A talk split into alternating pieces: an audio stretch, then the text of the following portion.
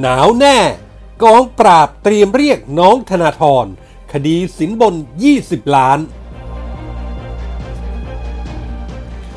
สนธิยานเจ๊ปองกนก จูบปากลงตัวนิวทีวี ฝากเนฉายได้ชูวิทย์ชูโรง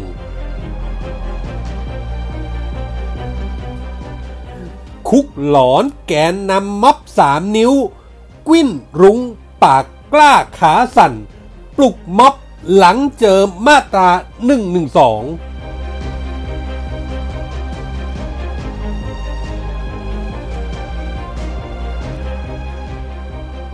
สวัสดีครับ ขอต้อนรับทุกท่านเข้าสู่ NGR Podcast ครับ ผมเกษตรชนะเสรีชัย รับหน้าที่ดำเนินรายการครับ วันนี้ผมมีคอลัมน์ข่าวปนคนคนปนข่าว ประจำวันอังคารที่ 8 ธันวาคม พุทธศักราช 2563 มาฝากกันครับ แม้สื่อหลาย ๆ สำนัก รายการดังจะเงียบกริบ แต่ชาวโซเชียลยังตามกันติดๆครับ กรณีสกุลทรจึงรุ่งเรืองกิจน้องชายของธนาธรจึงรุ่งเรืองกิจเข้าไปเกี่ยวข้องในฐานจ่ายเงินจ่ายเงินใต้โต๊ะ 20 ล้านบาท ให้กับจำเลย ซึ่งเป็นคนของสำนักงานทรัพย์สินพระมหากษัตริย์แลกกับการได้สิทธิ์เช่าที่ดินระยะยาว บริเวณองค์การโทรศัพท์แห่งประเทศไทย ย่านชิดลมมูลค่า 500 ล้านบาท ซึ่งเป็นที่ทรัพย์สินของสำนักงานทรัพย์สินพระมหากษัตริย์ โดยไม่ผ่านการประมูลแข่งขันตามขั้นตอน เรื่องนี้ชัดแจ้งด้วยคำพิพากษา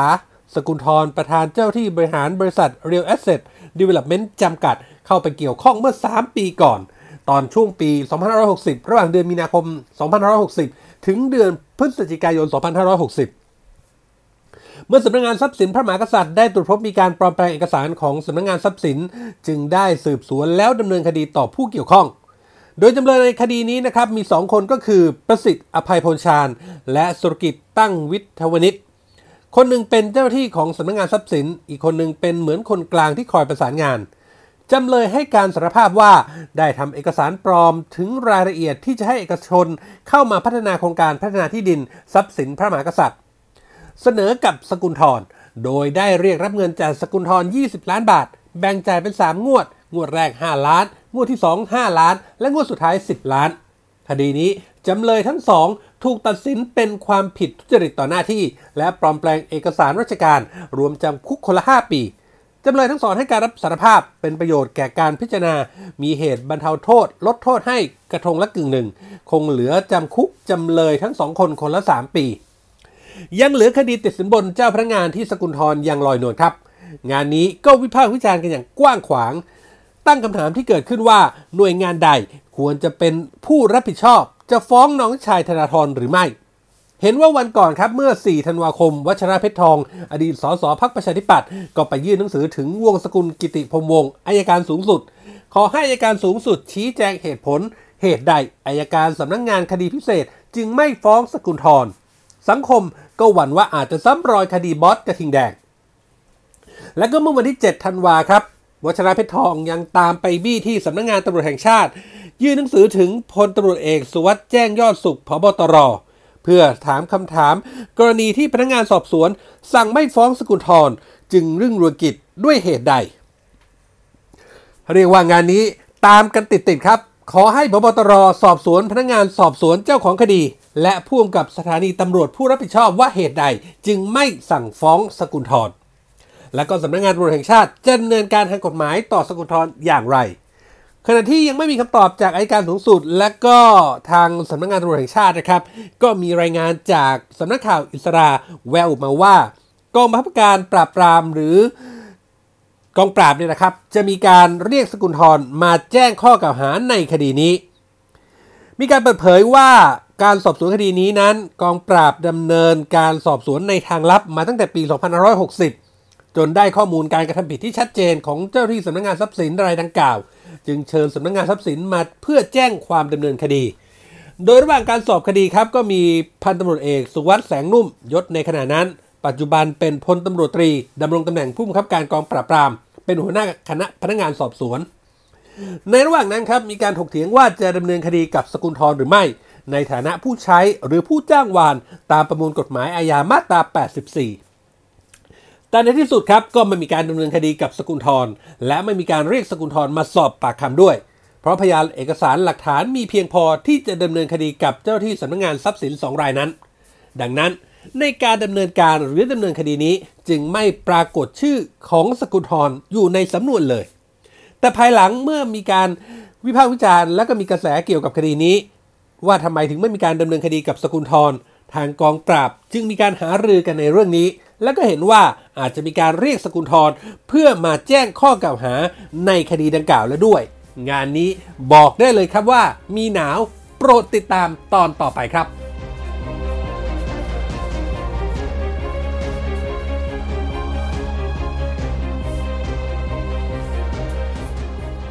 มาอัปเดตความเคลื่อนไหวของวงการทีวีกันสักนิดนะครับ โดยกลุ่มของสนธิยานชื่นรุทัยในธรรม หลังจากที่ทางใครทางมันหันหลังให้กับเนชั่นทีวีของฉายบุญนาคมาพักใหญ่ พร้อมกับกลุ่มพิธีกรผู้ประกาศที่ลาออกมาด้วยกัน เช่น เจ๊ปอง อัญชลีภริรักษ์ สันติสุขมรงศรีกนกรัฐวงศกุล ธีรธัญไพบูลวรเทพสุวัฒพิมพ์ สถาพรเกื้อสกุล อุบลรัฐเถาน้อย หลังๆนี่ครับก็เริ่มมีภาพปล่อยออกมาในกลุ่มแฟนคลับครับ เป็นภาพถ่ายรวมหมู่ รวมคณะคล้ายๆ กับจะเตรียมโปรโมทรายการใหม่กับช่องใหม่ ว่ากันว่าหากไม่มีอะไรเปลี่ยนแปลงหรือคดีพลิกกันอีกรอบนะครับ ต้อยสนธิยาน่าจะแถลงข่าวอย่างเป็นทางการภายในสัปดาห์นี้ โดยวงในค่อนข้างระบุนะครับบอกว่าชัดเจนนะฮะ ว่าไม่ใช่ช่องไหนครับ ที่จะให้เซอร์ไพรส์กัน นอกจากช่องนิวทีวีของประภา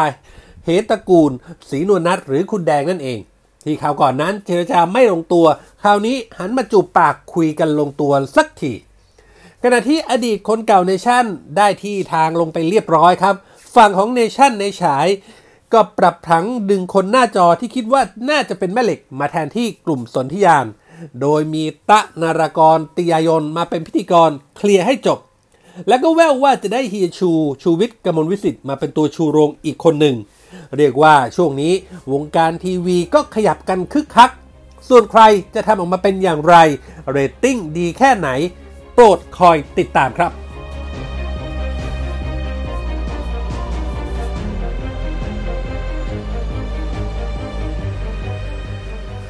ต้องเรียกว่าคุกหลอนกันเลยทีเดียวครับ อดัมแกนนำสามนิ้วกระบี่เผ่นหนีไปฝรั่งเศสหลังเจอมาตรา 112 นะครับ กวินรุ้งก็ปากกล้าขาสั่น ปลุกม็อบรวมพลที่สภ.เมืองนนท์กดดันตำรวจไม่ให้ส่งฝากขัง เมื่อเจ้าที่เริ่มเช็คบิลแกนนำม็อบ 3 นิ้วที่กระทำการจาบจ้วงล่วงละเมิดสถาบันด้วยมาตรา 112 ก็ทำเอาวงแตกครับ ล่าสุดเพจ Facebook ของ สิงหาทองเกิดแกนนำกลุ่มกระบี่ไม่ทน ได้โพสต์ข้อความว่ากำลังเดินทางไปที่ปารีสฝรั่งเศส ลาก่อนประเทศไทย ก่อนหน้านี้ Facebook ของอดัมสิงหาหรือสิงหาทองเกิดเนี่ยนะครับ มักจะโพสต์ข้อความเรียกร้องประชาธิปไตย แต่แฝงไปด้วยการจับจ้วงสถาบันต่างกรรมต่างวาระ เหิมเกริมหนักข้อขึ้นทุกวัน กระทั่งมีการนำรูปภาพที่ไม่เหมาะสมของในหลวงและพระราชินี โพสต์ลงบนโซเชียล จนถูกกลุ่มคนรักสถาบันกระบี่เข้าแจ้งความให้ดำเนินคดีมาตรา 112 เมื่อวันที่ 19 พฤศจิกายนที่ผ่านมา และก็ทางพนักงานสอบสวนนะครับ ก็ได้ออกหมายเรียกให้มารับทราบข้อกล่าวหาแล้ว แต่สิงหา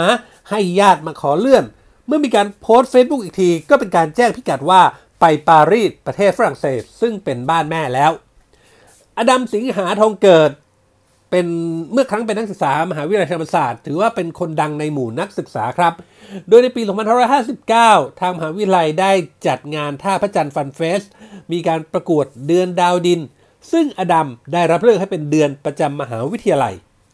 ว่ากันว่าอดัมนั้นสนิทสนมกับอาจารย์คนดังที่มีภรรยาเป็นชาวฝรั่งเศส จึงได้ซึมซับรับแนวคิดที่จะเป็นปฏิปักษ์ต่อสถาบันมาด้วย และก็แสดงออกผ่านทางโซเชียล มีแฟนคลับ 3 นิ้วคอยติดตามกดไลค์ คอมเมนต์เห็นดีเห็นงามด้วยไม่น้อย ก็เลยฮึกเหิมหนักข้อจนทะลุเพดาน เมื่อถูกแจ้งความดำเนินคดีครับ ก็ไม่เห็นมีใครมาดูดำดูดี จึงเกิดภาพหลอนเดียวดายในห้องขัง สุดท้ายก็เพ่นดีกว่า การตัดสินใจของอดัมนะครับก็ทำให้แกนนำระดับตัวพ่อตัวแม่ของม็อบ3นิ้วอย่างเพนกวินพริชชิวรักษ์และรุ้งปนัสยาสิท ธิจิรวัฒนกุล ก็ออกอาการหนาวคุกขึ้นมาทันที เนื่องเพราะถูกแจ้งความดำเนินคดีมาตรา 112 เป็นหางว่าวหลายท้องที่กวินถึงกับโพสต์บอกว่าเป็นข่าวร้ายเมื่อวันที่ 8 ธันวาคม เวลา 10นาฬิกากวินรุ้งไม้ไบรท์ต้องไปรับทราบข้อกล่าวหาคดี 112 ที่สถานีตำรวจภูธรเมืองนนทบุรี และตำรวจจะนำตัวไปขอให้ศาลฝากขังท่ามกลางข่าวลือว่าจะมีการใช้กำลังกับเราด้วย จึงขอแรงทุกคนมาเป็นสักขีพยาน ความอายุติธรรมที่อาจเกิดขึ้น ที่สถานีตำรวจภูธรเมืองนนทบุรีด้วย เช่นเดียวกับรุ้งครับ ก็โพสต์ระดมพลทุกคนนะคะ ขอให้พี่น้องช่วยมาเป็นหูเป็นตา มาช่วยกันสังเกตการสอบสวนในครั้งนี้ โดยมีความหวังว่าตำรวจจะปฏิบัติหน้าที่ด้วยความยุติธรรมกับเรา ไม่นำตัวเราไปขอฝากขังเหมือนที่สอนอชนะสงครามได้ปฏิบัติกับพวกเรา ชัดเจนว่าเป็นการเรียกระดมม็อบมากดดันเจ้าหน้าที่ตำรวจ ไม่ให้นำตัวไปขอสารฝากขัง ระหว่างการรวบรวมพยานหลักฐานทำทำสำนวนคดี เพราะถ้าศาลอนุมัติก็เป็นนั้นว่าต้องเดินคอตกเข้าเรือนจำและเมื่อครบกำหนดฝากขัง หรือเมื่อศาลสั่งปล่อยตัวชั่วคราว ก็จะมีเจ้าหน้าที่ตำรวจจากท้องที่อื่น มารออายัดตัวไปดำเนินคดี และขออำนาจศาลฝากขังอีก ซึ่งกวินเคยเจอมาแล้ว จึงต้องระดมม็อบมาเป็นโล่ป้องป้องกันตัวเอง แต่ไม่ว่าศาลจะอนุมัติให้ฝากขังหรือไม่นะครับ อนาคตของแกนนำม็อบกลุ่มนี้ ก็ยากที่จะรอดพ้นการได้รับโทษ เพราะสิ่งที่พวกเขาได้ทำลงไปนั้น ไม่เพียงเข้าข่ายมินเมต่อความผิดตามมาตรา 112 แต่เป็นเจตนาที่ชัดแจ้ง ครั้งแล้วครั้งเล่า สุดท้ายปลายทางของคนกลุ่มนี้ ถ้าไม่จบลงอย่างอดัมที่ต้องเพ่นหนีออกนอกประเทศไป ก็จบลงคล้ายๆ กับโจชัววองแกนนำม็อบเรียกร้องประชาธิปไตยในฮ่องกงซึ่งวอง ก็ถูกศาลพิพากษาจำคุกไปแล้วเป็นเวลา 13 เดือนครึ่ง แต่อย่างกวินรุ้งคงไม่แค่ 13 เดือนครึ่งอย่างแน่นอน เพราะการกระทำต่างกรรมต่างวาระหลายกระทง และคดีล้วนยาวเป็นหางว่าวครับ